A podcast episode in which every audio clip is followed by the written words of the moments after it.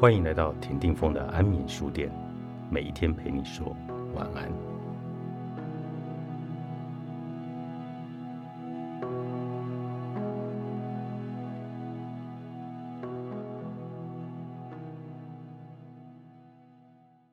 好久没有提笔了，最近过得很忙乱，不过心里还是常常惦念着要给你写信这件事。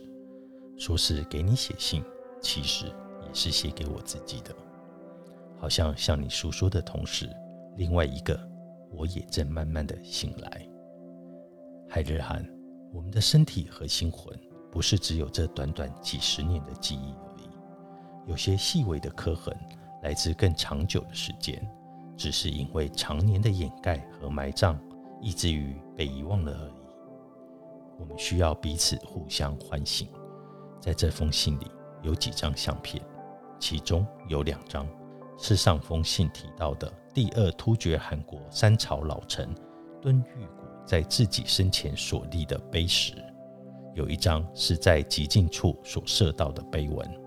海日汗，请你看一看这碑石上的文字刻得多深。这些曾经依然清晰的碑文，当然令我着迷。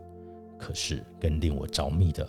还是石碑本身在一千多年前无情风霜的侵蚀之下所呈现出来的面貌。海日寒，请你细看，原因是打磨的很光滑的平面一层斑驳，原来切割的很锐利的直角一层圆钝。可是你会不会觉得这样才更显石碑的厚重与深沉？我们可以说，侵蚀是一种逐日的消减。可是，一千多年里，每一次的风雪雨露，构成难以数计的细小和微弱的碰触、侵蚀，在某种意义上来说，不也是一种逐日的完成吗？海日寒，如果我们每日所触及的细节都是人格形成的一部分，那么，请你试想一下，在蒙古高原之上，在一整个又一整个的世代里。在众多的游牧族群的心魂之中，那不可见的刻痕又会有多深呢？而这也就是这些刻痕，让我们能长成今天的蒙古人，所以我们才会彼此靠近，觉得亲切，甚至熟悉，好像有些话不必说出来就已经明白了。所谓的族人，应该就是这种关系了吧？去年秋天有一个傍晚。黄昏的霞光异常的光明灿烂，站在金紫恢宏的霞光里，站在一大片茫无边际的芨芨草滩上，我新认识的朋友扎戈里对我说了一句话：“蒙古文化的载体是人，只要人在，文化就在。”我相信这句话的。关于格拉祖萨拉乌索河，还有个很老的故事，说是很久很久以前。有个征战多年的武士，终于可以回家了，就跨上骏马，沿着蒙古高原的边界直奔故乡而来。奇怪的是，走了很多很多天，明明觉得应该早就到家了，眼前旷野无垠，却怎么也找不到回家的方向。有天夜里，疲惫的武士还在东寻西探，摸索前行，走着走着，却总是觉得身后有响动。说不出来，那是什么样的声音？紧跟在身后，好像他走，那声音跟着走；他停，那声音也跟着停。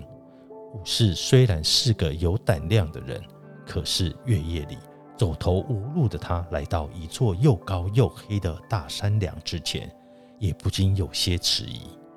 于是猛然回头一看，才发现原来紧跟在身后的响动。竟然是一条河的水流。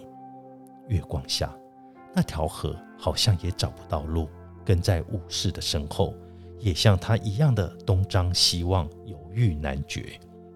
那天晚上，月亮很亮，衬得高大的山梁更深更暗。那条河的水流倒是很清澈，刚才不能分辨究竟的是什么响动，原来是水声，叮叮咚咚的，还挺好听。武士心想：“如果放心的流动起来，应该是条很漂亮的小河吧。眼前却只能紧跟着在陌生人的身后，怎么也不敢超前一步。原来迷了路的河，也跟迷了路的自己一样的可怜。原来我从书册里的文字得到的印象，这应该是一条濒临干枯枯竭的河流了。在文字里，关于萨拉乌索河的介绍，除了遗址、化石、骨骸等等以外，就是什么放射性碳素、幼细法等等作为断代依据的科学名称，总让我以为这里和许多书本上呈现的考古现场的图片一样，在河岸和河床上。都遍布着碎裂的岩块，无止无尽的黄沙，景象荒凉异极。但是，二零零七年的八月十六日，我所见到的萨拉乌素河却和自己的想象完全相反。当然，最初从大沟湾的上方看之时，是有一些荒凉的感觉。虽然也有绿色的植被，但是岩块与沙土也占了很大的面积。不过，再往峡谷下方行去，走到一条拥有许多泉眼的源流之时，我所见到的萨拉乌素河就是一条生意盎然、绿意盎然的河流了。海日汉，这是从多少年前流到现在还没有枯竭的泉眼，从多少年前活到现在还没有老去的河流，水深如传说里一般的正中月儿。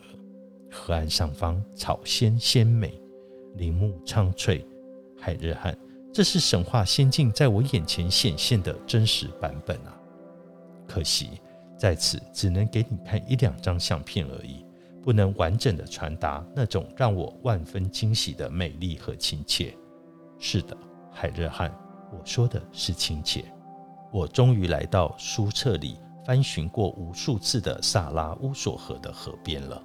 惊喜过后，心中涌出的却是一种无边的安静与满足，好像在我周遭的景物，包括河面上的每一寸细碎的波光，河岸上每一株小草的柔嫩多汁，林间每一阵微风穿过之后叶变的颤动，所有的光影、色面与线条的变换，都在同时缓慢而锐利地进入了我的身心。